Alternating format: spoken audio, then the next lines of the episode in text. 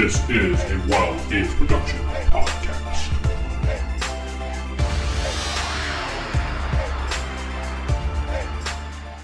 Welcome to the D and D world.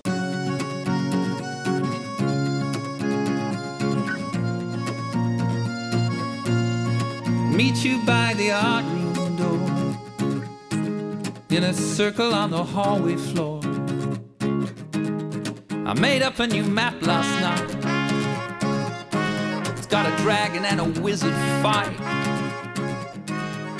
I'm going to give them very minimal hints, and it's going to be something that they can't make a roll for, um, and they're just going to have to use their brains, and I'm I'm excited to see how that goes.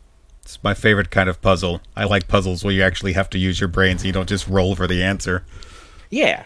It's a, it's a cipher that, when it's deciphered, is a riddle, and then they have to... They have to solve the riddle, and then the answer will open up like a secret door. I like puzzles in D and D games, for sure. Yeah, absolutely. I've never used them, really. It's it's such a, like... It's outside of my repertoire. Good luck. The Dungeons and Dragons... Wait, no, yeah, it is, it is one of those. Uh, this is the Save or Die podcast, podcast about classic D and D. I'm one of your hosts, Crispy. I'm one of your hosts, Carl. And I'm one of your hosts, Courtney. And, as you can hear again this week, uh, we are joined by a special guest. We have with us Jason Charles Miller. Jason. What's up? Woo. Jason, it's great going? to have you on the show. Uh, Thank I, you. I, I first was aware of you uh, years ago. Yeah. I saw a, um, a music video that you did with Felicia Day. Uh, nice. And that's when I first knew you existed. But then I saw you championing basic Dungeons and Dragons, which is uh, a deep love of mine, and that's uh, uh, when I became a fan. Because anybody that that uh, uh, heralds basic D and D is is a hero in my book. Thank you, thanks. Uh, where did you first see me doing it? Was it on Forever Verse or was it on Starter Kit? Uh, Forever Verse, yeah, I saw you. Great. Uh, I saw you running basic D and D on Forever Verse, and that was just fantastic to see it getting that kind of exposure. The only episodes of Forever Verse I've ever seen were the basic D and D ones, which is nothing against the show itself. I was just that's just my that is my fandom. Back to basic. Totally, the Red Book, the uh, lawful, neutral, chaotic alignment, like everything is just like so well basic. But yeah, super fun. Super that was fun. My introduction to you as well was actually Forever Verse. Uh, oh, it's so like two years ago, I think it was. Uh, we got a, a smart T V, and I was flipping through like the the built-in like streaming T V package that it has, and I saw Forever Verse, and I was like, oh, what's this? And then it just so happened to be the I didn't know what Forever Verse was. I was mm-hmm. literally flipping through the channels. And I came across the the uh, the show. Awesome, very very cool. You know, apparently a lot of people who work at Best Buy like put the Geek and Sundry or uh, Pluto channel on the T V at Best Buy, and so like I would get the most random text messages from like people I went to high school with or something that were like, dude, I just saw you on T V at Best Buy. uh, just... As we talked about a little bit before the show, I was also a fan of yours unconsciously because of your voice acting work in Final Fantasy fourteen. Great. Yeah. Well, that's, uh, that's when we know we're doing our job, I guess, is when people are fans of us, but they don't even realize it. Yeah. All right, uh, so we're cool. going to be talking to Jason a little bit today just about uh, his interest in the hobby and, and sort of like his history with D and D. Um, so I think we should start with the first question because generally anytime we have a new guest on, uh, we we always ask some variation of this question. And uh, okay. You want to fire away? Yeah, so um, Jason, the first question is, how did you get into R P Gs? Uh, it was kind of a combination of uh, my cousin and my neighbor. So my cousin, who's like a year older than me, first introduced me to D and D when I, I want to say I was like eight and he was nine. Um, and we made my character, and I was so proud of him.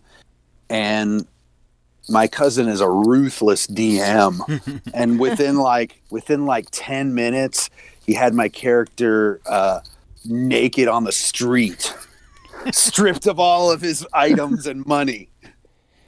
So uh, uh, then my neighbor and I used to play on the bus. I grew up in uh, rural rural Virginia, like out in the woods, and so.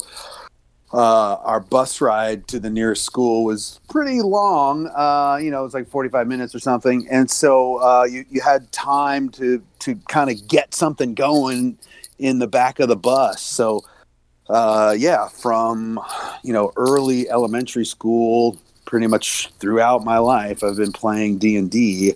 Um, as we were saying a minute ago, I started with basic and just sort of have tried and dabbled in every edition that's been out. And uh, really, I do love fifth edition because I think that it sort of refines everything that sort of has ever been in the D and D universe and puts it all together. But my, my heart will always be in, I'll always have a basic heart. Well, that leads us right into our next question, which is, what is it about basic that sticks with you after all these years? Uh, I think I spent so much time reading the rule book that, you know, I can still see the artwork. The first one that comes to mind is the female fighter holding her sword on the on the equipment page. As a young boy, I spent a lot of time looking at that picture. Uh, Morgan Morgan Ironwolf, Mor- world famous. Yeah, Morgan Ironwolf. Uh, exactly. Uh And so I guess it's just that uh, it was a gateway to another world. And so that will always stick with me as um, a, like a fount of creativity for me, you know? So, mm-hmm. so that's the best way I can describe it. I mean, I never, I never really thought about why it holds a dear place in my heart, but you know, just thinking about it, that's got to be, that's got to have a lot to do with it. It's just the fact that it was the first one that I ever had. That's such a great reason to stick with it. I'm reading your IMDb page as you talk, and like, you were a guy in Street Fighter four? What the heck, man? Bushinryu will be my quill. What the heck? This is the best day ever. So you've run B one a couple of times and recorded game sessions and video series. Uh, what is it about B one uh, that makes it hold a special place in your heart? For B, okay, B one has it all. I mean, you're going in an underground fortress. There's like the weird mushroom garden area. There's like the weird room with like thirty-seven pools of different things you can drink. I love there's, that yeah.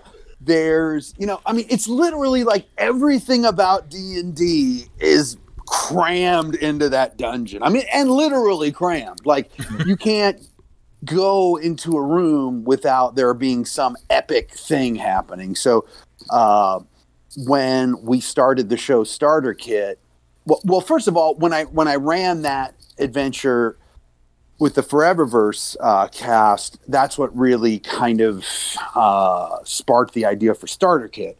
So when we did Starter Kit, I'm like, I want to run B one again, modified for fifth edition. And someone had actually modified it for five E, and my friend um, Christopher Lindsay, who's a V P at, at D and D, was able to get that for me. And uh, we were able to use it in the show, which was really a cool, fun thing to do. Were you guys using the Goodman Games re-release and update? Was it like a big, thick pink book? Well, we just had a P D F of it. So I let me see if it if it was Goodman. Into the Borderlands is the name of the actual book. Well, that's B two, isn't it? Oh, oh, I know what you mean. They took B one and they took B one and B two and called it Into the Borderlands, mm-hmm. because it had It had both, uh, yeah. It had both in it. That's right. Yeah. Um, I think it was a an early uh, draft of that. It hadn't been published yet. Okay. That's pretty neat. That's like a that's a neat perk. Yeah. So do you still play uh, or like to play classic D and D to this day, or is it just a once in a while trip down memory lane for you? It's really just a once in a while trip, mainly because um, of time. You know, I have like one campaign that I'm a member of right now. Um, and then everything else that I do is usually broadcast. So it's just literally uh, time that I have to spend on all, all the things that I do, having a Saturday afternoon open or something to just get some friends together and play basic D and D just isn't in my life. I mean, especially now, but uh, but even before. So like I'm in, I was in the middle of an in-person campaign with a bunch of friends. And then right now I'm on, I'm in a different campaign that we're playing over Zoom once a week. And then it seems like almost every week I'm involved in some sort of online charity or... People bugging you to be on a podcast, that kind of thing. Right. Rescheduling it like nine times. It's great. It's great. I gotta... I gotta... I gotta play D and D. My schedule's full of D and D right now. I have no time. Right. It's like my schedule's so full of talking about D and D or performing about D and D or doing some on D. I can't actually play D and D. So the blessing and curse. Right. I understand. The monkey's paw, the monkey's paw curls another finger. Right. Very uh, true. It's like a flashback to, to nine-year-old Jason in Virginia just being like, man, I wish I could make D and D my job. Yeah. Your wish is my command. And the rest is history.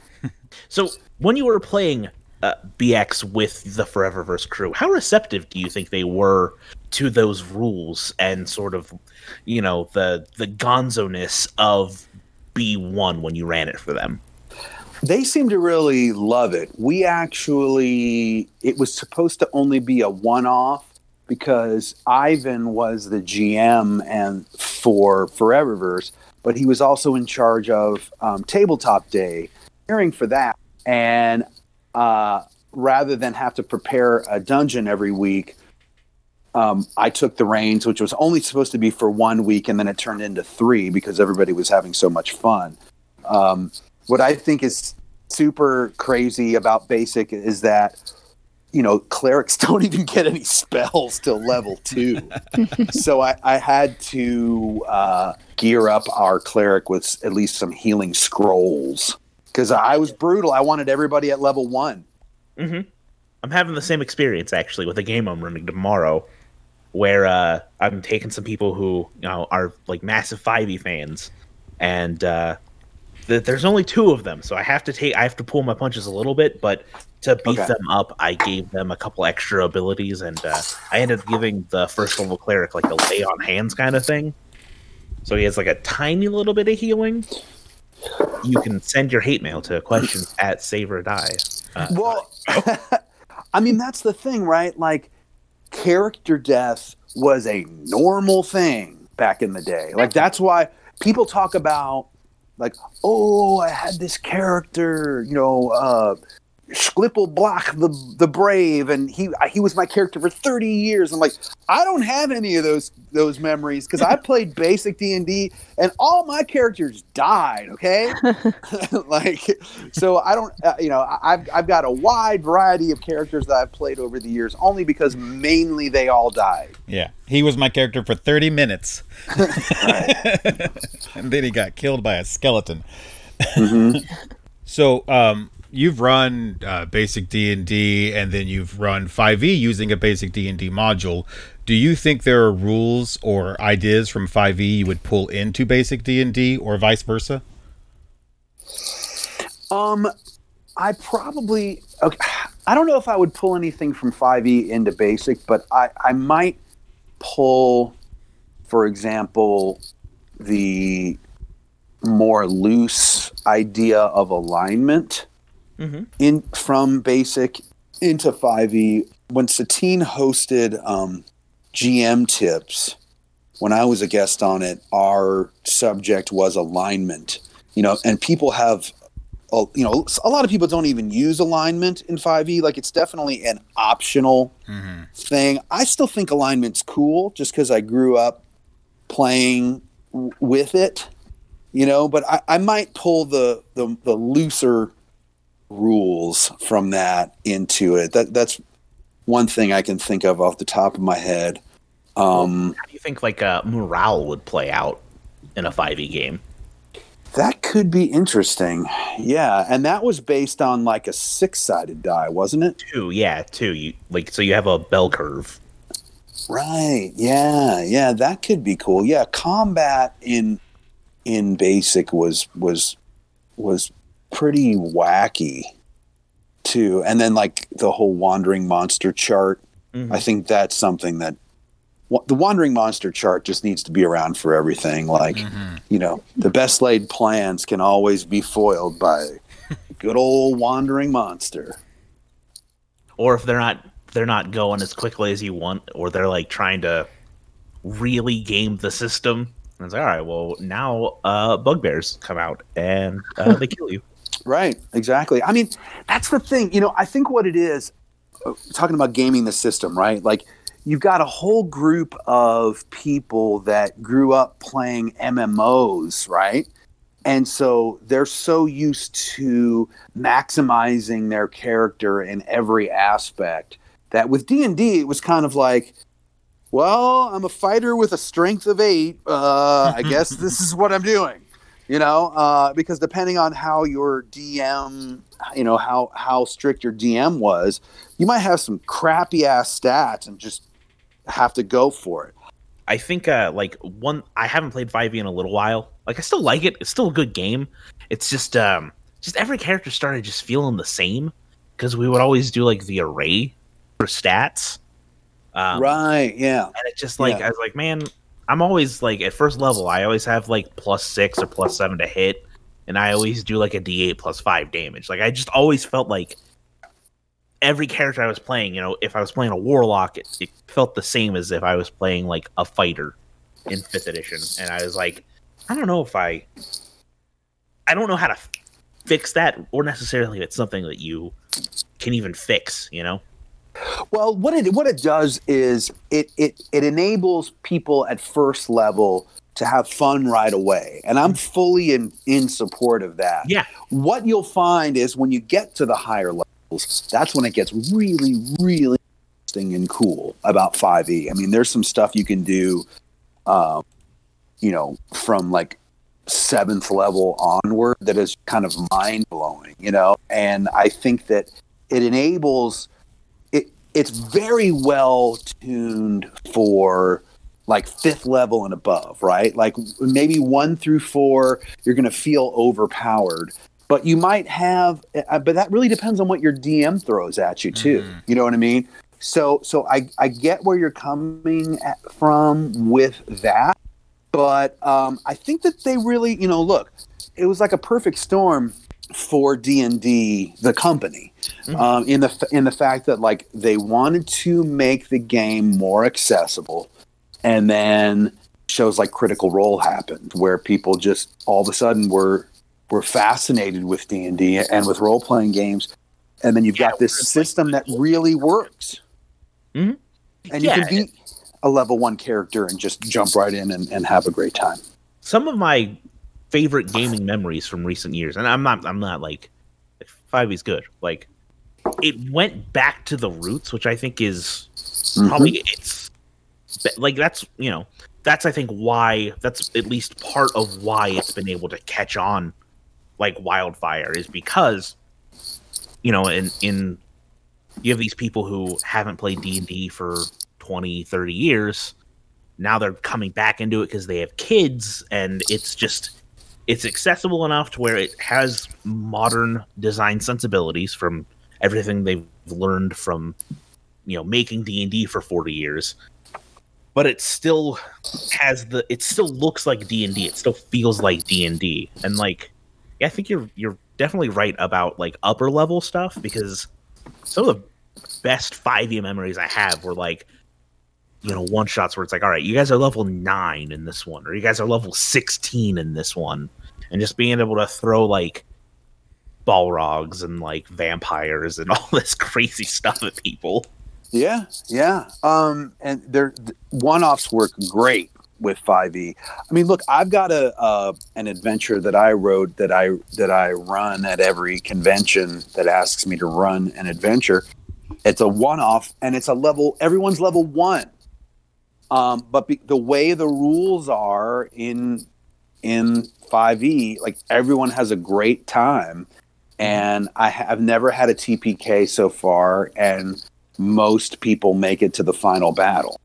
Really? So you're too soft of a D M then. I've never hey! had hey, but like maybe I made a well-balanced adventure. Do you ever think of that? Sure, sure. That, yeah. That's against my D and D religion. What is? Balanced encounters. Oh. I was going to say, I was like, I've never run a five E game where I haven't killed at least one person. I'm not saying, I'm not yeah. saying everybody survives. Yeah, but no T P Ks. Sure. Yes. Also, when you're at a convention, right? Like, uh, I want my players to have a good time, especially if like I'm running a game for eight strangers. So, uh, maybe I'm soft with, with you know, you, you might have no. something there, but you know, I, I, I think maybe I just wrote a, wrote, Wrote a well-balanced adventure, but you know, I'll run you guys through it next time. How about that? Like, we can, you can decide for yourself. The best game designer ever. I don't know. Like, yeah, I mean, it's possible. All right. Hey, speaking of uh, M M Os and D and D, uh, you want to do your Drizzt Do'Urden voice for us? Yes. Uh, hello, I'm Drizzt Do'Urden. I've heard about you from Regis. Perhaps you can uh, enlighten me with tales of your adventure. So good. Oh man, I don't play any I don't play any video games, so this is a much different experience for me. Your voices are great. I bet they make great DMing. But I don't Your have the Your voice is the best one. It's great. Thank when, you. When are they going to give you the audiobook deal? What, what when's that happening? Cuz I think it's you should talk to Bob Salvatore. That's all I'm saying. Well, I met Bob a couple years ago at Comic Con, and he knew that I was the voice of Drizzt in Neverwinter Online, and we talked for a couple minutes, and he was very cool. But yeah, I mean, uh, it'd be great. I, you know, it, the way video games work and, and so many other things work is like each production company has their own cast for different things, you know. So uh, I'd love to do the Drizzt audiobooks. Uh, I just don't even know how to... how to campaign or audition for it, or I'm sure there's already somebody for it, you know? Um, yeah. I'm sure they're listening to the podcast. Or, oh, so. Yeah. Well, great. Well, they, they always, they, they, they, um, the publisher of, of the Drizzt novels definitely listens, right? Without a doubt. Uh, I can only imagine. Okay. Look, we yeah. had Tracy Hickman on the show a few times. A few times? Nice. Yeah. Wow. I'm in good uh, company. Actually, since, you know, it was Forever Forever Verse is through Geek and Sundry, right? Mm-hmm. Yeah. So as you are, as we all have established, you're the best game designer in the world. Uh, we were actually featured in a Geek and Sundry article a few years ago of uh, top five expert level Dungeons and Dragons podcasts uh, to nice. listen to. Yeah. And our episode with uh, with Tracy was actually the one that was highly recommended. That's amazing. I'm sorry that I missed that. Why didn't you lead with that when you were messaging me on, on Facebook Messenger? We don't have a good marketing team. I dropped it's the ball. Carl, that was before I was on the show, so I didn't lead with that. maybe, maybe I wouldn't have rescheduled it nine times. Only seven. Only seven. Oh, man. These are awesome. Good. These are helpful. Like, I don't know the entertainment industry, so like... I'm taking notes. So, Jason, um, how has growing up playing D and D shaped the path that you took in life? And has there been any part of it that led you down the career path you're on now? Totally. I mean, I can tell you directly a couple of things. So, uh, one, I was at a Shishi Hollywood party uh, ten years ago at least, and um my friend Neil Strauss, who's a who's a writer for Rolling Stone. He's written a bunch of books. He co-wrote Marilyn Manson's book, uh, et cetera, et cetera. Uh, he, he, he wrote The Dirt, Mötley Crüe. Anyway, he was like, hey, there's this guy that works for me. He plays D and D. You guys should talk. So that led directly to, so that was a guy named uh, George Rockwell, who actually I'm we played a campaign together for years, and we're still in our in-person campaign, which is on hold for now. Um, through George is how I met Satine Phoenix, uh, because uh, when she was running her uh, charity D and D game, which is how I met a lot of people that play D and D now, which is sort of what it, what here's what's really interesting is through voice acting is how I know Matt Mercer and Travis mm-hmm. Willingham and Marisha and, and everybody else. Tallison actually gave me my first voiceover job ever back in two thousand three. So uh, the stuff that I did with Felicia happened completely separately than me doing all the theme songs for Critical Role. And so we all ended up at Geek and Sundry, which is kind of mind-blowing.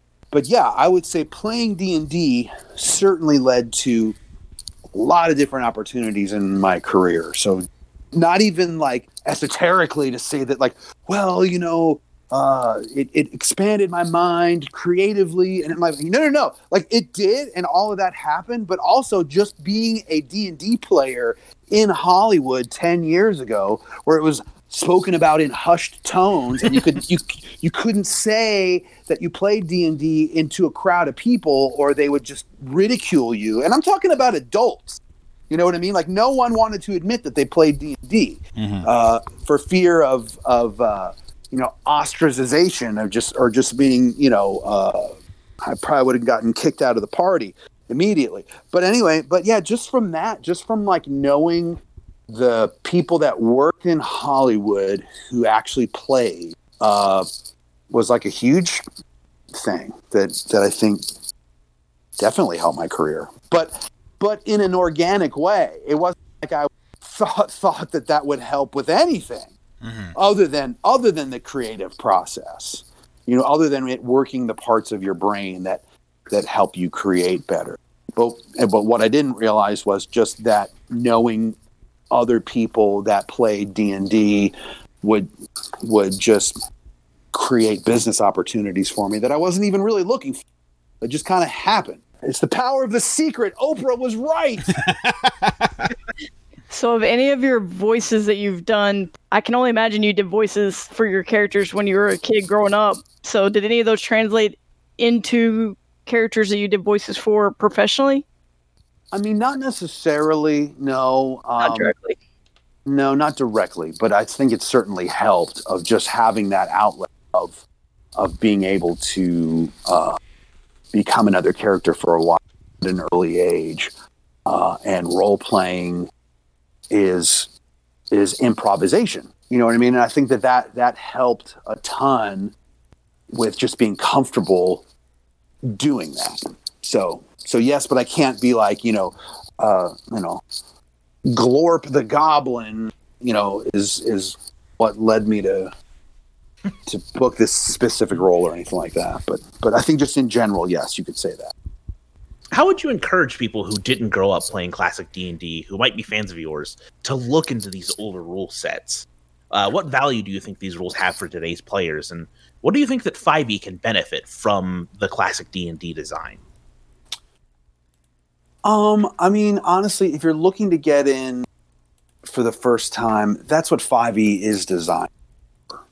You know, so if someone's just looking to play, um, I wouldn't confuse them with with basic D and D. But uh, once you've played a little bit, it's certainly fun to go back. And if for some reason, like, I don't know, like it's in your your dad's bookshelf and the only set of rules that you have, basic D and D, devour those things. Because if you learn that... Uh, adapting to five e would be very easy, except for, of course, Thaco, you know, and armor class, which is really, you know, that's. I'm kind of glad that they corrected that because it always was weird where like I have a negative five armor class. I mean, it makes sense, but at the same time, uh, I, I I I agree with them fixing that part of it. Yeah, it's not a change that bothers me. In fact, it's a change they were trying to implement as early as nineteen eighty-three. Wow. They were they were uh, yeah, they just didn't think they could, right? Like, they'd revolt. Right, yeah, I mean, you know, change with your change, right? Mm-hmm. Um, but you know, uh, there's one thing that I, that I do love about early D and D, whether it's basic or A D and D, you know, is that I'm kind of a big fan of the classic uh, races that you could play. You know, like I'm not, the, the one thing about five E that I'm not into is uh, I frigging hate Dragonborn. I, I hate Dragonborn as a player, as a player uh, class. Because look, in Dungeons and Dragons, you can't be the dungeon and you can't be the dragon, okay? Um, I just feel like the concept of a Dragonborn is just so overpowered that uh, it, it even even how the rules are with it, and it, I, I'm just I'm not a fan. I'm no, not yeah, a I understand. Dragon. And uh, there's one other thing that I and I have a huge bump. I, I I tracked down who did this, and I know who did this that I'm about to tell you. Uh, and I'm not going to tell you who did it, but I know who at D and D did it. And when the next time, like when, when the quarantine's lifted and people are allowed to be in a room together again, uh, I'm going to find this individual and I'm going to give him a piece of my mind. And that is this. Lizard men's, lizard men speak Draconic. That that's wrong. Lizard men have their own lizard man language. Yeah. But it was simplified so that if you if you speak Draconic, that you also speak Lizard Man, and I have a huge problem, huge huge problem with that. But yeah, I, I do I, I do love that you can play Lizard Folk, and I totally would play a Lizard Folk. That's the kind of so. minutia fist shaking that I live for. Yeah, oh yeah, and I know who did it. I know exactly who did it. I because I I I asked around with my people who I know that work there, and I'm like, decided this. Now, I, I feel the same way about kobolds. Kobolds became Draconic at some point too, and that's weird yeah. to me. Um, right. But like, I, I totally feel you on the Dragonborn thing because, like you're saying, it doesn't matter how balanced it is in the rules. The concept of like this giant dragon monster being in your group kind of raises the bar of where the fantasy is set to, and when you start off at that fantastic level, it's harder to be like, oh, we're scared of goblins. Because there's a seven-foot-tall right. dragon person, right? Like, what's what's the fear? Well, yeah, and, like, there's another thing, too. Like, so, for example, my, a friend of mine who recently caught the D and D bug, um, he was like, I made I made my first character ever in D and D. And I'm like, cool. Uh, what is he? He's like, he's a warlock tiefling. And I'm just like, uh, that's your first character? Like, it's just, you know, I don't know. It's like handing a uh, a fighter jet to a five-year-old or something. You know, like, like I feel like the like you shouldn't, if you're a new player, like you shouldn't be allowed to play a warlock tiefling for your first character. It just seems so that that. So that's where, like, my love of basic comes out. And, I, look, I'm not trying to be a gatekeeper. I'm not, like, like everyone do what you want. But I'm just saying, like, sometimes you need to learn. You need to walk before you can run, you know? Mm-hmm. Uh, creativity thrives under constraint is the, the saying. My first character was, like, an elf fighter. Like, it was yeah. just real basic, just real bare bones. We didn't get to do anything because it was the introductory session. So it's like, all right, kids. So we were sitting with the seniors at lunch. and uh, mm-hmm. Like, all right, yeah, you, you can play D and D with us. Sure, whatever. Uh, but yeah, like. But I think I, with teaching people, that's why I kept on on Starter Kit too, even though it was five E. Uh, I wanted to make sure that just sort of the basic uh, classes and races were covered so that it, it's not so overwhelming for new people. Mm-hmm. It's easier to yeah. imagine yourself as a dwarf than imagine yourself as a tiefling or a dragonborn. You know, there's a less right. steps mentally you have to take to picture yourself as an elf, you know, or something that's a little bit more uh, humanocentric. Um, well, everyone kind of knows what an elf is, like, and a dwarf, yeah, and a halfling. D and D. You're not gonna know what a tiefling is, right? Right, or a tabaxi. I was just gonna say tabaxi. I don't understand what this like tabaxi craze lately is. It's weird. It's it goes in phases, little, right? It goes in phases. Get a little fur offended. That's all right. So uh, we've talked a lot about Dungeons and Dragons. Obviously, we we uh, know you from your love of basic D and D. Uh, we we uh, uh, were listening to your music just the other night. Me and Courtney were. With that music, you tour, and because of that, you have a new show called On Tour with Dragons.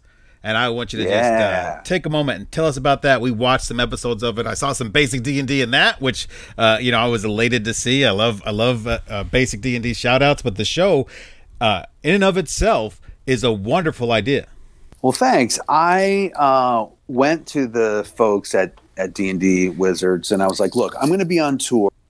I would love to do something where, um, you know, I feel like the the family owned individual uh independently owned game store is one of the last sort of pieces of Americana in the nerd world that's left, you know? And so why not feature some of these stores where, uh, you know, there's there's thriving gaming communities there. There's it's it's such a good thing for people to know about, and everyone has their favorite gaming store. And and I just thought, you know, look, I'm I'm going to be in all these cities. Here are all the cities I'm going to be in. Let's see if we can film some of it. And, and I was really happy. And I met so many great people, uncovered some really great stories and histories. And for a layman's term, I like to just say, well, it's kind of like diners, drive-ins, and dives, but of game stores, you know, and, and that's kind of how we did it. And um, they're bite-sized episodes. They're all like under ten minutes, and it just features the store.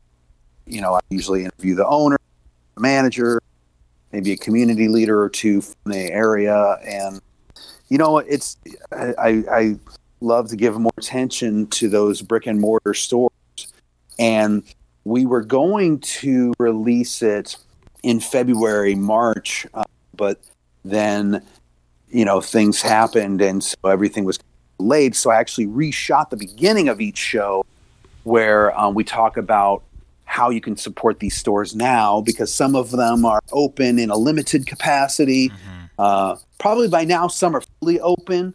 But um, when we put the episodes out, you know, it's like, well, this store is available for curbside pickup. This store has this. This store has that. Just because, like, we wanted people to realize that they can still support the local store.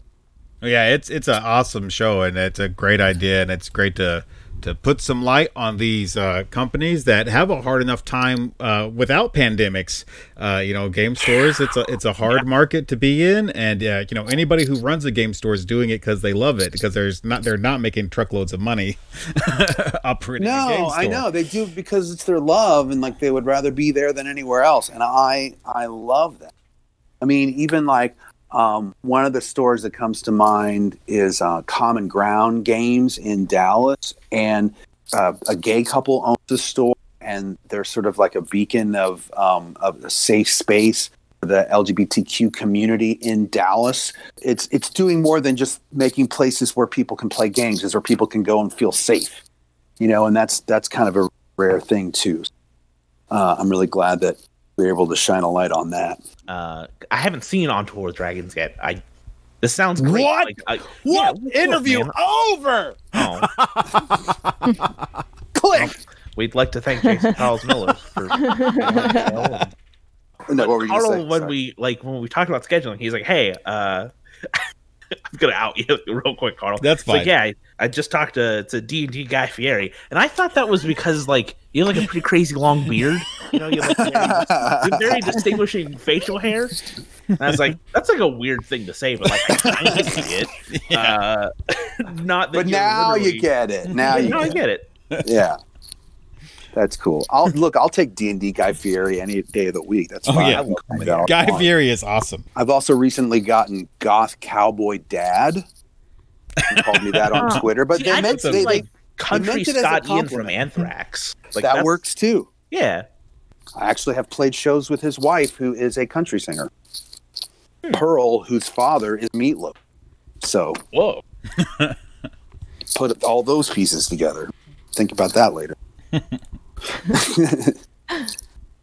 Well, uh, I think that's it, right? Do we have anything else? Well, yeah. Is there anything else uh, you'd like to say? Uh, thank you so much for being here. But if you uh, uh, have anything else you want to talk about, just let us know. Yeah. Well, on the on the music side, a little bit. Uh, so I now, um, because tours have basically been canceled for a while, postponed or whatever. Like, I'd probably be on tour again till twenty twenty-one.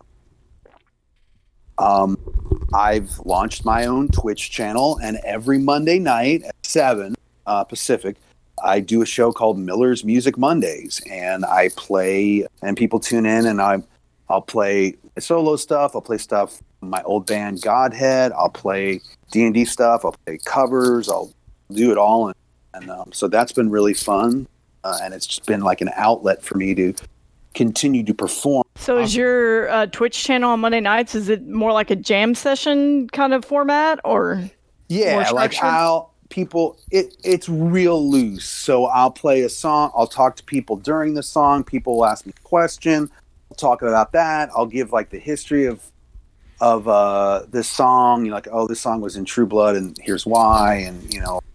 So the Twitch channel is just my name, so it's just twitch.tv slash Jason Charles Miller. And then uh, I just wanted to, I have one final question. What is your favorite uh, brand of domestic light beer? Mm, tough, there man. One? Like, there, there's not really a good answer to that, because uh, I'm just not a big fan of light beer.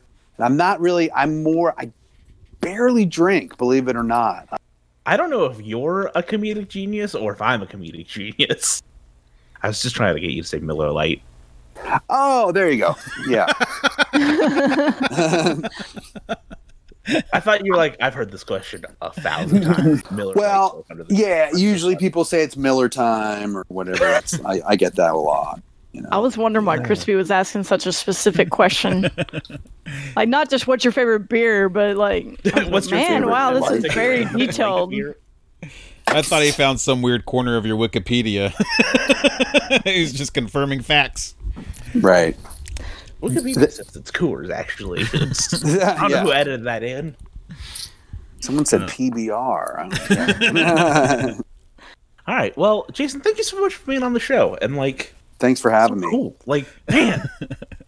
Like, as uh, cool as you want someone who, you know, is the voice actor for your favorite, like, fantasy character. This has been a this has been a good day for me.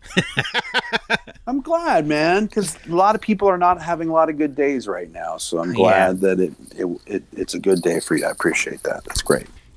So. And my favorite Final Fight character. Like, this, this... I'm gonna stop talking. I'm gonna let you go. Thank you so much. Thank you so much. Thank you so much. Well, I will say this: I'm under a couple of N D As right now. Well, I always am. Hmm. I've been work. I've been working a lot lately, and uh, I can't wait till you see what I'm in next, because uh, it's I'm it's probably one of the coolest roles I've gotten so far as a voice actor. So I can't wait uh, to announce it. Awesome! And you'll know it. You'll know it when you see it. That's all I got to say. All right. Well, thank you guys so much. Thanks for having me. Yeah. Thanks. Thank, thank you, you Jason. Being here. All right. Thank you. Have a great night. Take care. All right. And uh, once again, thank you so much for uh, to Jason Charles Miller for being on the show. Courtney, we have some emails this week. Why don't we go ahead and read that first one? Yes, we do. Thank you to everyone who sent us in some emails. Um, this one says, hello, dear Sodders. I'm a player who cut his teeth on the nightmare known as D and D third edition. In time, I discovered Castles and Crusades, the O S R, and the older D and D R P Gs. Regrettably, I can't seem to find people to try all of these great games. I have to say, I am a big fan of the podcast. Your wit, maturity, and intelligent discussions are always welcome. I hope you are all right, both in body and spirit, and wish you survive this horrendous outbreak without damage. So for this time, when all is good and hopefully you are able to have other discussions on this podcast, I'd like to request a discussion on the subject of Gaz thirteen, the Shadow Elves. I am in love with this underground elves. I'd take them over the drow any day. I'd love to hear your impressions of them. Stay safe, and God bless you all. Atanas. Much Atanas. Uh, we do plan on getting through all of the gazetteers. Uh... At some point. I think we were actually, before this show, we were going to do the next one. Uh, but then we got this great opportunity to have Jason on the show, and we decided to go with that. But yeah, I uh, can I can I hog the air? I'm sorry, for like a couple minutes. Sure. My uh, so I'm running uh, I'm running a B X game tomorrow from the time this is being recorded, and uh, I just I decided to put it in Mystara, um, and man, I'm loving Mister Welch's like video series for if I if I have to, without, you know, reading a ninety-six page gazetteer, if I need to convey information to mm-hmm. my players about stuff, I will just watch his video on the subject. Uh, the Shadow Elves are one that like I haven't had a lot of call for yet, so I- I'm also interested in, in learning more about them. Yeah, we keep hearing that the the Gazes get get better as you go. So I'm very excited. I'm especially excited to to get to the um, Halfling one. We're really close, and it's just right around the corner. So I, I want to read more about that one because uh, it's one we we used uh, when we were kids, and I I never read it, but my mom used it actually in a game we played. So I, I have these kind of fragmented memories of it. So we are going to get through all of the gazetteers. That is that is definitely the goal.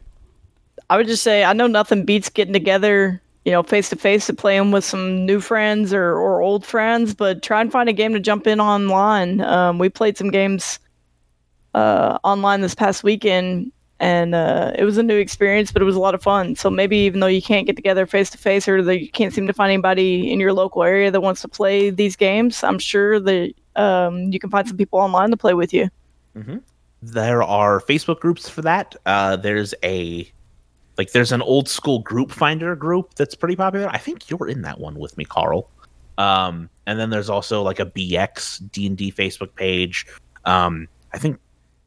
I know Roll twenty has forums for recruiting gamers to play over the internet. Uh, I assume Fantasy Grounds probably also has that, um, you know, or different forums. There are there are definitely ways for you to get a game going.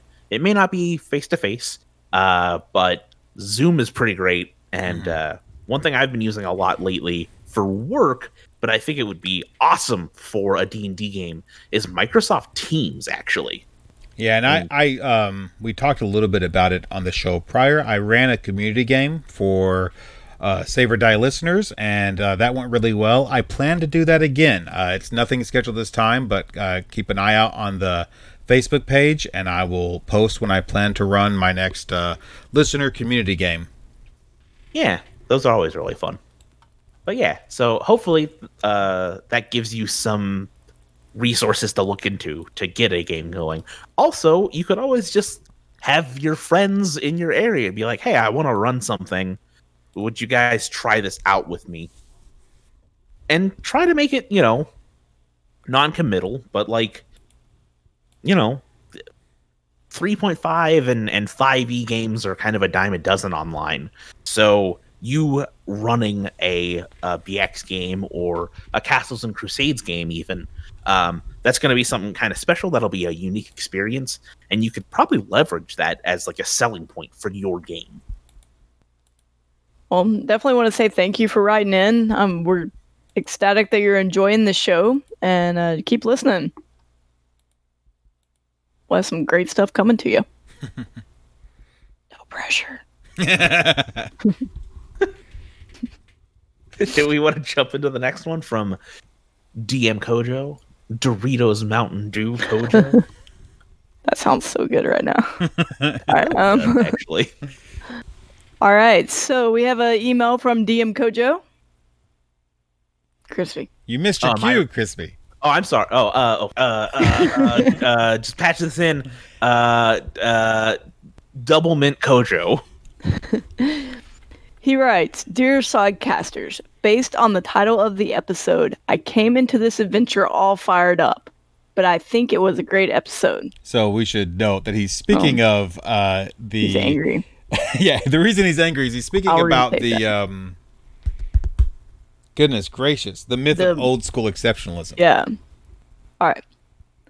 "Based on the title of the episode, I came into this adventure all fired up, but I think it was a great episode.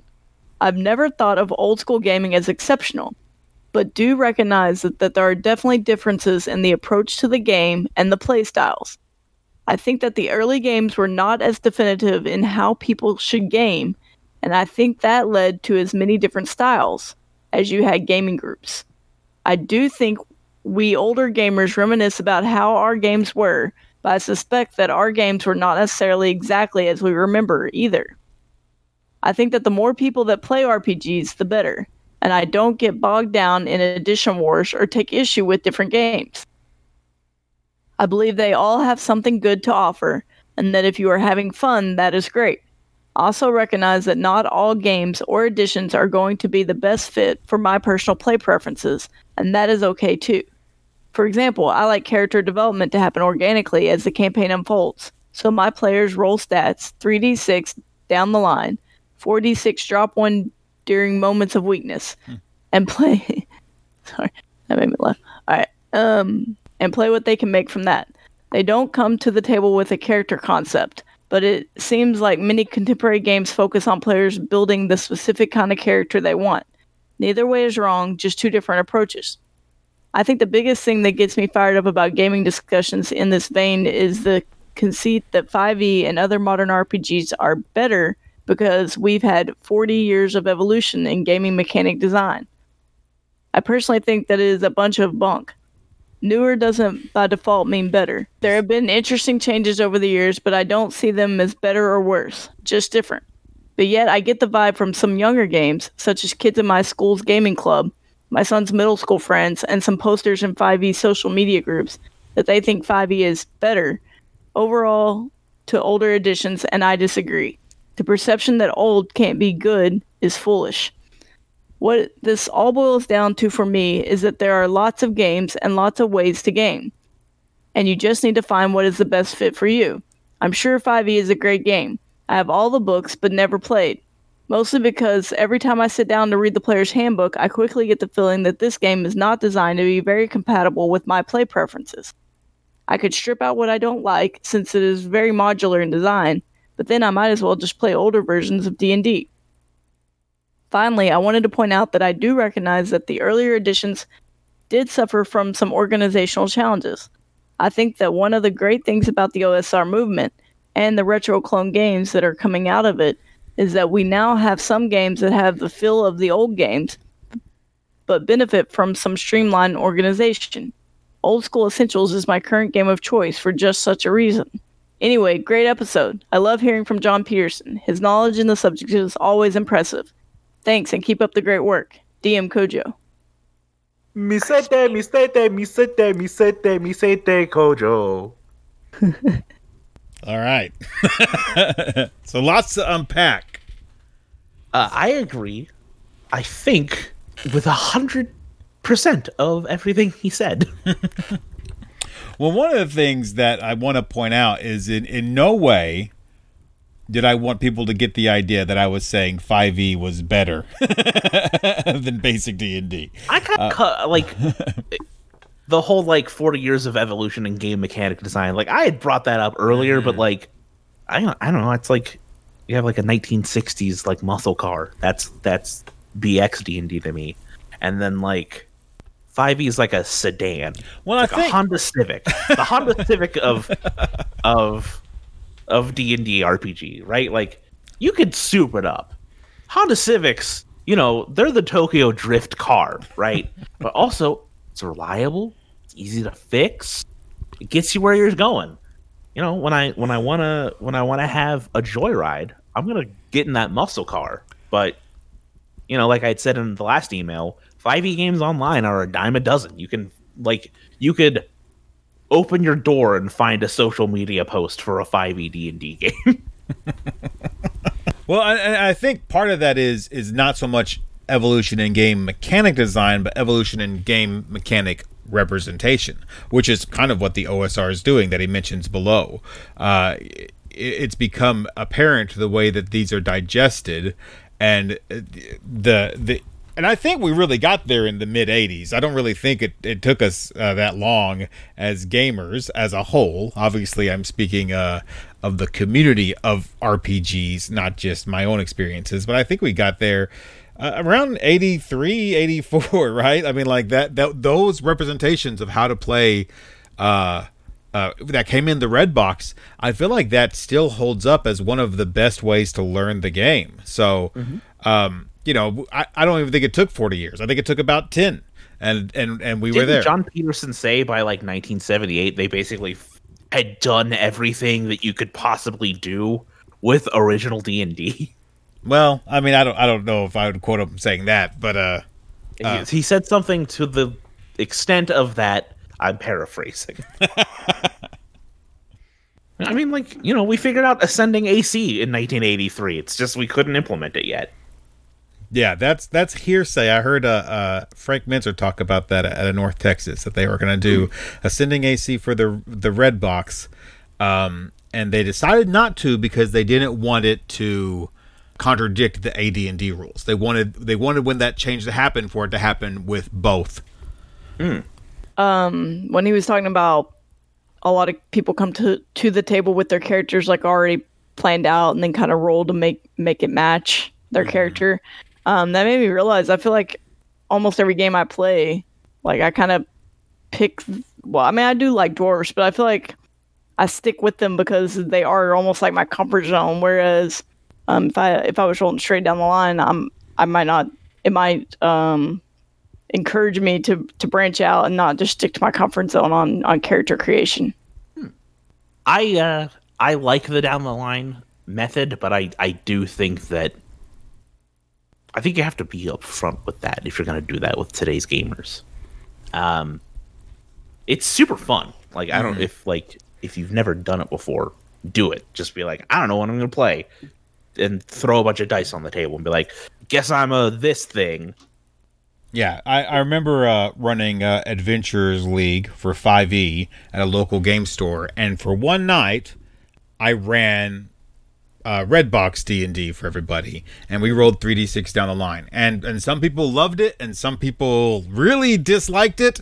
And uh, I, one person who had been an old school gamer for a long, long time who was in my group said, you know, creating a character is fun, but rolling three D six down the line is like being born.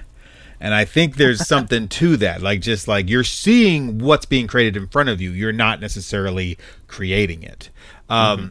And uh, I I use pregen so much these days. Like, even for like if I run Swords and Wizardry Light, which is the simplest, you know, old school R P G there is, I would say, uh, that still manages to feel old school to me. Um, I still use pregens for that, and it's it's as quick at character creation as you're probably gonna get. So. Yeah, man. Like the whole the whole game is on a double-sided laminate like cardstock sheet. Yes, I, I I understand, but I still use pregens for that. So I, I kind of rob people of that experience a little bit. So maybe I should start going back to three D six down the line and, and let them be, I, let them be born. I wanted my players for my game tomorrow to do three D six, but like immediately I was like, do you guys want to play D and D? One of them was like, I want to be a magic user. And I was like, mm-hmm. okay, well, I guess I got to throw that out the window. uh, but we, when we were talking with Jason on this episode, I was like, man, I, I hate five E characters. Like when you make them with, when you make them with the array, it's so boring. It's just like every character. It's like, all right, I have plus seven to hit. I do a D eight plus five damage. I have fourteen hit points. It's like every single one of them are like that.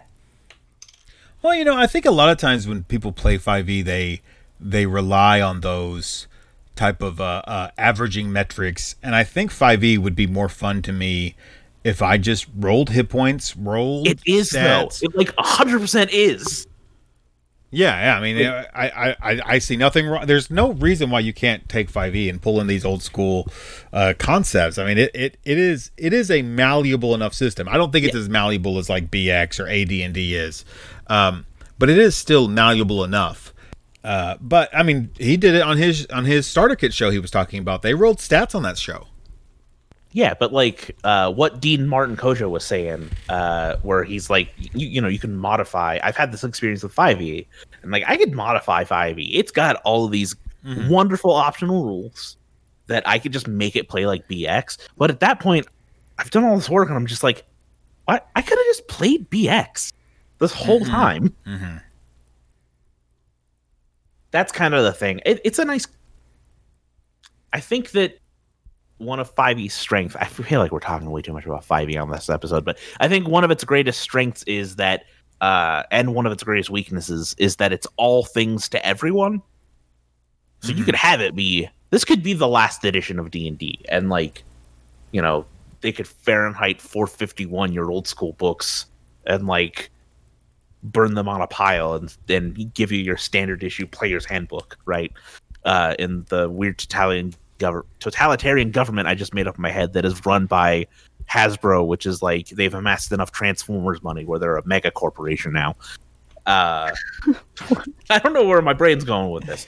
Anyways, uh, you could modify it to play like these other games, um, and that's great. But like, also, you can modify it to play like these other games. So I feel like it, it's a little, the the mixture is muddled a little bit. Um, Also, big ups to our boy Gavin, Old School Essentials. I'm letting them use the advanced character options. Uh, I curated the list of like racist class stats. Uh, I, they had seventeen choices to choose from. So like anyone who says that, especially with Old School Essentials now being out, that there's no choices in Old School D and D and that's why it's bad, they're wrong. And I hope that they uh, get shipwrecked on a desert island and have to eat like jellyfish for the rest of their life. Uh, but might be a little extreme, but you know, whatever. Yeah, yeah. Just I, I, just hope that you know they. I hope that they become the Green Arrow. I guess I don't know. Um, but yeah, like Old School Essentials, so good. Yeah, that's definitely one that's benefited from that concept of how do people digest mechanics and where do they look. For- in the book for those mechanics. Uh, yeah, it, it's fantastic. I mean, I think I think everybody should at least get the spell book for sure, because that just mm-hmm. would be very handy to have at your table. No, what a great email. That was a wonderful, thought-provoking email. Also, thank you, as always, D M Kojo. Der Meistersinger. You left his last name off. What? Der Meistersinger. That wasn't even in the format of the joke. Der Meistersinger Kojo. There you go. There you go. It was like a foreign language to me until that part. That's because it was. Yeah, I know. Now it all makes sense. Oh, goodness. Doom Marine Kojo. I also agree that having John Peterson is awesome. Yeah, that was a fun time. I would agree. I think I could just sit around and listen to stories and facts and tidbits all day. Well, we ha- um, I, I I don't want anybody to hear this and be uh, uh, dismayed. We we have other emails. We're not going to read them on this show. We'll read them on the next show. But they've not got lost uh, in the mire. Uh, uh, we will get to your emails soon. But we just didn't want to go too long. And I think that'll be our show for uh, this episode. Uh, as always, you can write us in at questions at save or die dot info. You can also find us on Facebook and Twitter at the Save or Die Podcast. Don't forget to stay after the credits to listen to our A P Podcast segment. Uh, and uh, that, that'll be it. I this, this one's done. It's in the can. Thank you so much for listening. Peace out, Cub Scouts. Are you enjoying the show you're listening to right now? Great! Why not head over to patreon.com slash WGP and support that show for as little as a dollar a month. Dollar a month goes a long way to helping support the network for Wild Games Productions. Again, that's patreon.com slash WGP. Thank you. So you like A D and D second edition but no podcast to listen to? Yes! guess what? We got the cure right here. I got a fever. And the only prescription is the Thaco's Hammer podcast. You want me to put the hammer down? Join D Ms Glenn, Brian, Corey, and Full On Gamer as they discuss, debate, and review the world of second edition A D. Yes. Go here. Give me a gin. Yeah, that's that's D M Corey ordering drinks. Sorry, sorry, girlfriend's getting gin. Rules, modules, supplements, clones, everything two E is fair game. Someone lied to you, and there's an opposed roll, and oh, they won, so you believe the lie. I know, but I don't, because I, the player, know that they lied to me, but mm-hmm. you, the character, have to act like you take the lie. So listen into a podcast where number two is number one. The Thaco's Hammer Podcast, the best damn second edition A D D podcast ever.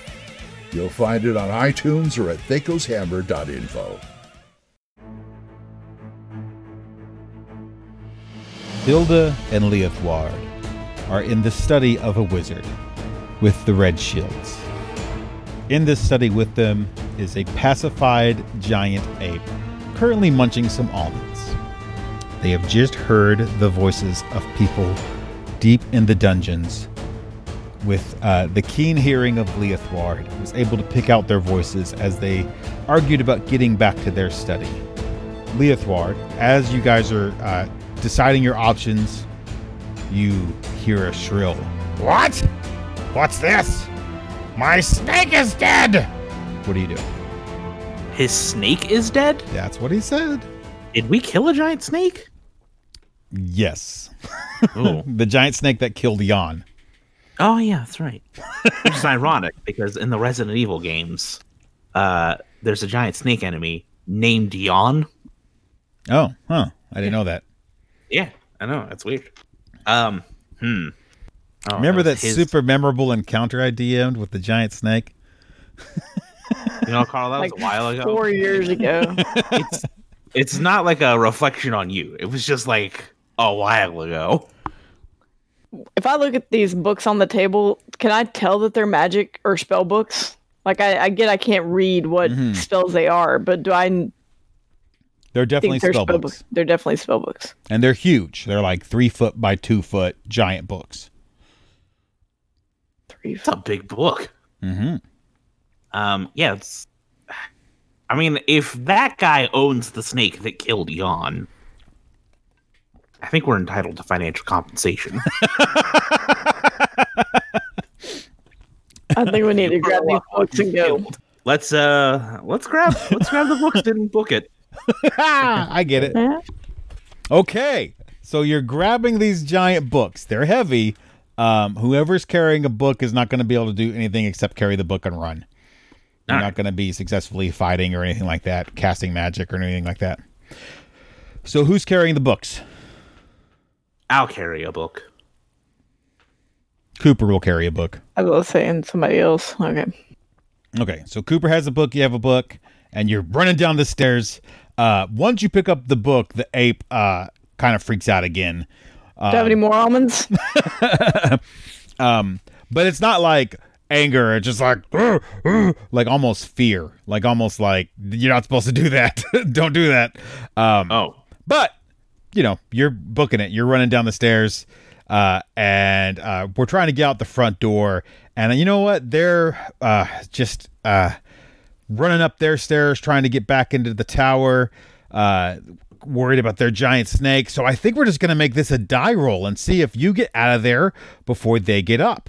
Uh, so let's decide what that die roll is going to be. What if we just roll a single d twenty for your group and a single d twenty for their group? That seems But let's keep in mind, we're fair. running downstairs and they're running upstairs. It's much yeah, easier but there's to travel downstairs. Also five of you that have to get out and only a few of them that have to get up.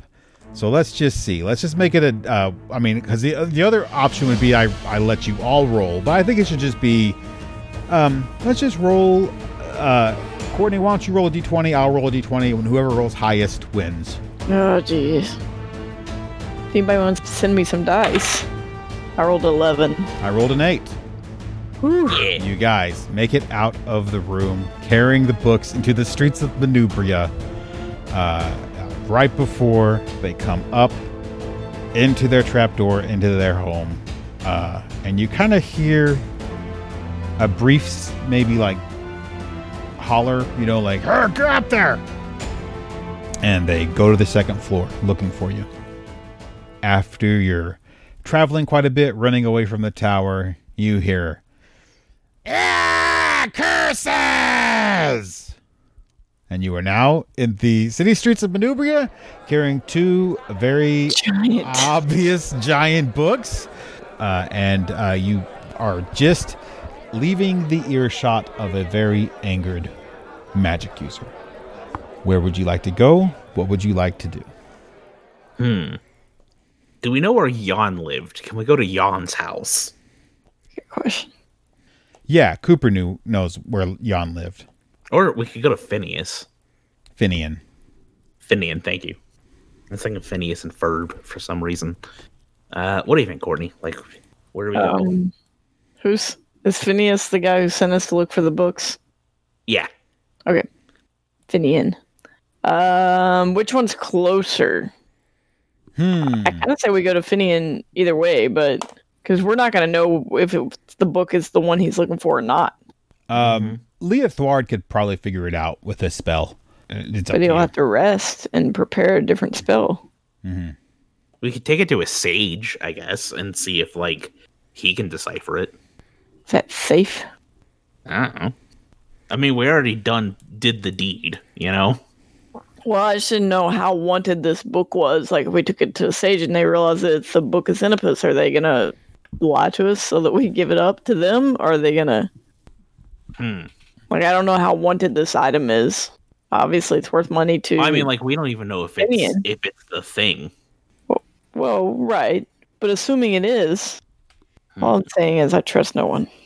Cooper says we better make a decision fast and get off these streets. Let's take it to Phineas. Finian. Well, if we just take it to him, like, we found it. We're just like, hey, and he's like, thing. This is a cookbook. And we're like, oh... We thought we found it. Like, so. Try and sell it. We have some apologies to make. How much would you pay us for this book? Okay, so, yeah, let's go to... Let's take it to Finian. All right.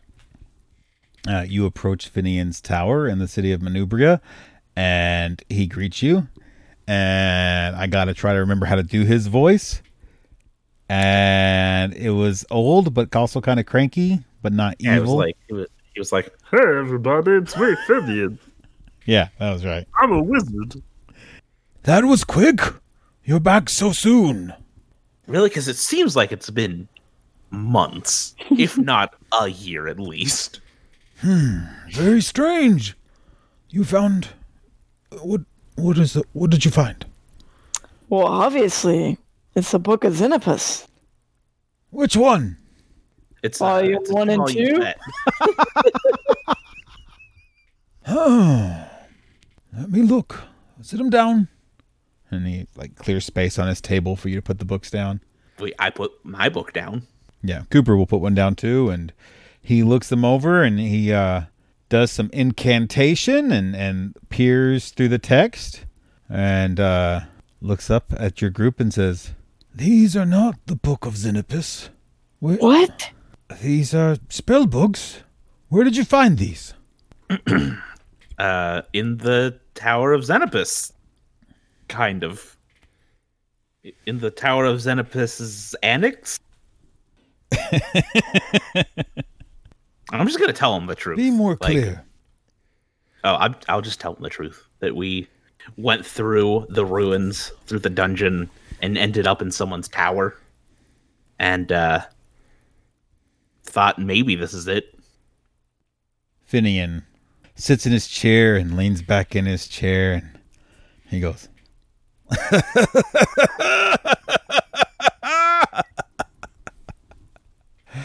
"Oh, I'm not the only one looking for the Book of Xenopus. I see. I see. Well, I appreciate the gift of these books, but you have whoa, put whoa, yourself... Whoa. You, you said that we would keep anything we find. Understand this. You've put yourself in a dangerous situation. But it'll yeah, we lost our friend. Sorry. Didn't mean to interrupt. Oh, I'm sorry. Sorry to hear that. But I mean, this other wizard, he is also looking for the Book of Xenopus. Yes, and he's kept that from me. The wizard Akamon has been here for quite some time. I always expected he was up to something. I now see that he's going down into the dungeons himself. Very dangerous for a wizard. Obviously, he wants to find this book before I do. Well, we won't let him. I'll pay you double my offered price if you get that book to me. What about the matter at hand? These books that we have that we've, like, shown him, um, how long would it take to, like, read magic through them and, like, decipher them? I mean, you cast read magic, you can read them. Now, you uh, cannot use them. You would have to copy the, the magical notations mm-hmm. to your own uh, texts. I know they're gigantic books. Like, could you give me an E T A on that? Well, it's a it's a gold coin cost, an E T A. I would say probably um, at least one hundred gold per spell level. Mm. I... And that's generous for the, for the B X the B X rules. Yeah. Um, I don't have that kind of cash, so. Um, Finian has offered to you for you to leave them with him. Um, now, how much you want to trust uh, Finian on that? That's up to you. But that would at least keep you from carrying around these giant books with you while you're on the lam. Hmm. Uh, can I broker a deal with Finian? You can try. What do you want to do?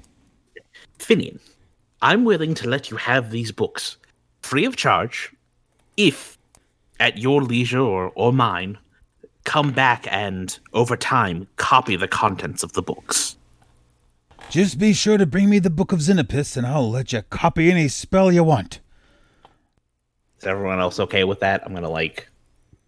Probably should have checked in with everyone else first. I mean, these but, are useless to everybody else in the group. That's true. But, I mean, they could have gotten the monetary cost of it.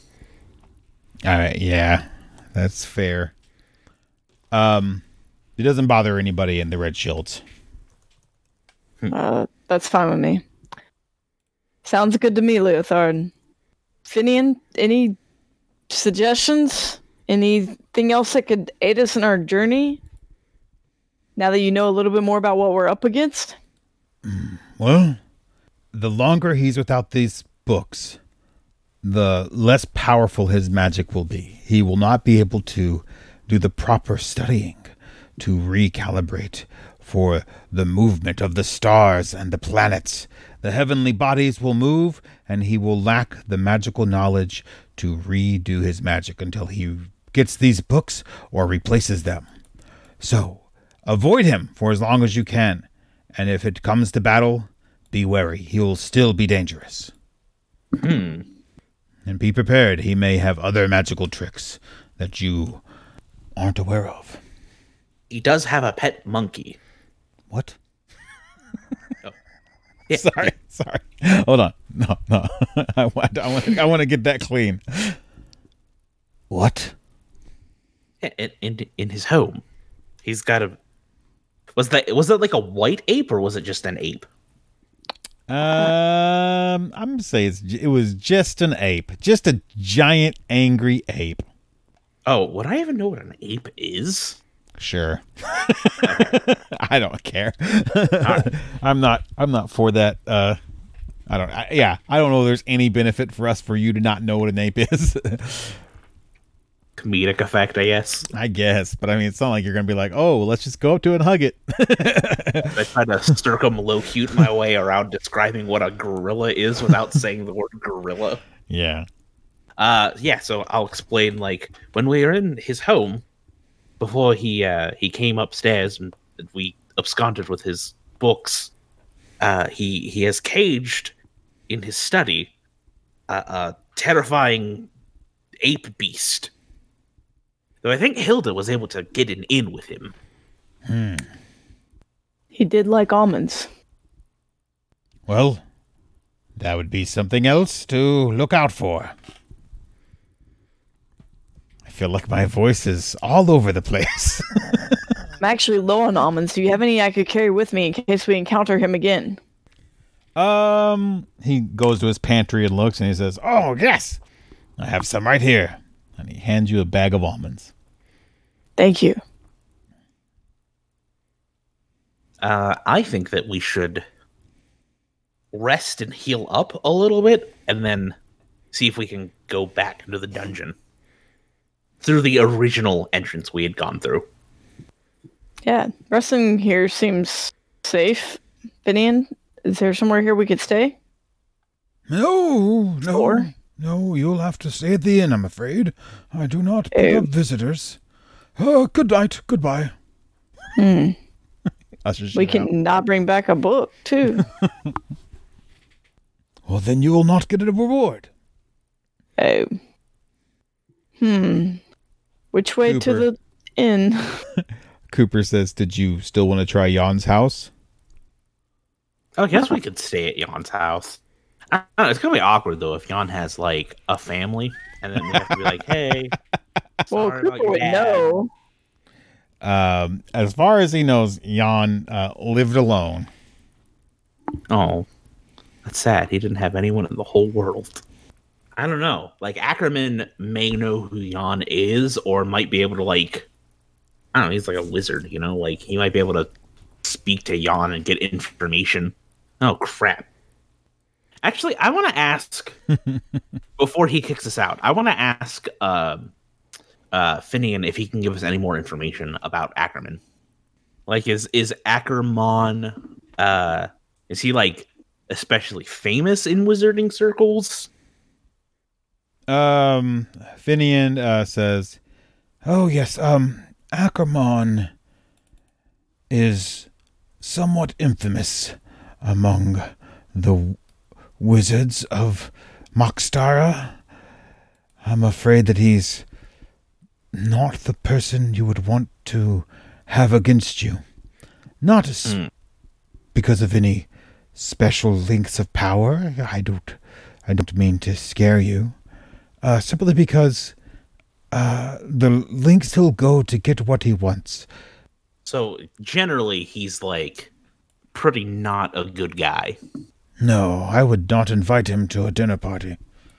Do you would you say that if things were to go unamicably that uh, he would not be missed if something were to happen to him?" "Yes, I would say that was a true statement." Uh, it, does he have any sort of signature spell or, like, magical trinket that he's well known for that we should watch out for?" Hmm. Hmm. He says, "Somehow, somewhere along the way, he has harnessed the ability to turn others to stone. But I've looked through these books, and it is not in them." Hmm. That's odd, because the staircase that led from the ruins under the Tower of Xenopus into his home, there were a number of stone figures running. Were they running up the stairs to his house, or were they running away from his house? Up the stairs towards his house. Okay. So I, I say that version of things. Victims, I'd warrant. Hmm. Do you know of any cures that might exist for pe- petrified people? Is there any sort of way that we might be able to cure those victims?" "Yes, such magic exists. It is beyond my abilities, but it is, it is accessible. Someone would be able to cure them." "It's not in the book?" "No." "Do you know who might know the answer? Like, is there, do you have another wizard friend?" Hmm. I could uh, send ravens to some other wizards and see if it's within anybody's ability, but who are these people? Why are we trying to save them?" "We don't know, but whoever they are, they..." "Maybe they returned to stone because they got too close, or they knew, knew too much." Hmm. "I will send some ravens, and I will let you know." "Be careful who you send ravens to. We probably don't want to attract the attention that we're looking into Ackerman." "I'll handle my business. I know what to do. Now go." All right. I, I guess we'll go. All right. So where do you go? Jan's abandoned house? Or the tavern? The tavern might give us more information. Possibly. But I don't want to ask around about him too much, because I don't want word to get back to him, though. He's the kind of mage who, like, he screams curses when, like, bad stuff happens to him. And, like, so you know that's not a good guy. I think, like, the longer we can elude him so as his power, like, dwindles, uh, I think the better, personally. Is Jan going to be identifiable since we left him in the dungeon? I mean, he was just bitten and poisoned by a snake. I mean, he is a dead body, but uh, ass- assuming somehow, some way, uh, Ackerman knew Jan, uh, he would he would still recognize him, I assume. And Jan's a pretty um, distinguishable person. He's a, a large man with the bushy red hair, and I mean, he's very. Very, uh, uh, uh, it sticks out. He's not Joe average at all. I guess I'm just worried that if we go to Jan's house and he comes there, since Jan died in his dungeon from a snake, so it might be safer to go to the inn. Yeah, I was going to say the same thing. It might be, like, better to lay low and play in sight. Yeah, I think we're both voting for the inn. Okay. Hilda, Leothward, and the Red Shields travel to the inn, and on the way there, they hear a familiar voice say, "Hello there, how are you doing?" And they turn and see, standing there, the ghostly apparition of Jan. And that's where we're going to stop for this episode. Uh, please join us next time on Save or Die. So we see Jan? We see Jan's ghost. The Save or Die podcast is a production of Wild Games Production, and it's produced for entertainment purposes only. The music used in the intro and outro is by Tripod and used with permission. Be sure to visit the Save or Die crew at save or die dot info for more information. If you'd like to support this podcast, please go to patreon.com slash WGP.